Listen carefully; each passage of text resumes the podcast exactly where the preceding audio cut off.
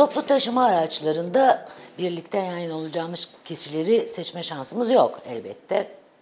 Peki ne yapacağız? Hapşıran ya da öksüren birisiyle karşılaşırsak ya da kendisini kötü hissettiğini düşündüğümüz birisi olursa yanımızda, yakınımızda, mümkünse eğer, mümkünse eğer bir metreden daha fazla yaklaşmamaya çalışalım.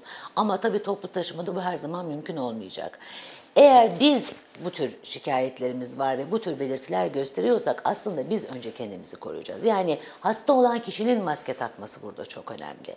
Hapşırırken eğer bir mendil bulabilirsek ki bu çok önemli, mendili hemen ağzımıza ve burnumuza kapatarak öksürmemiz ya da hapşırmamız. Ondan sonra da o mendili derhal kimsenin temas etmeyeceği bir yere atmamız ya da en azından cebimize koyup sonra bulduğumuz en yakındaki çöpe atmamız gerekiyor.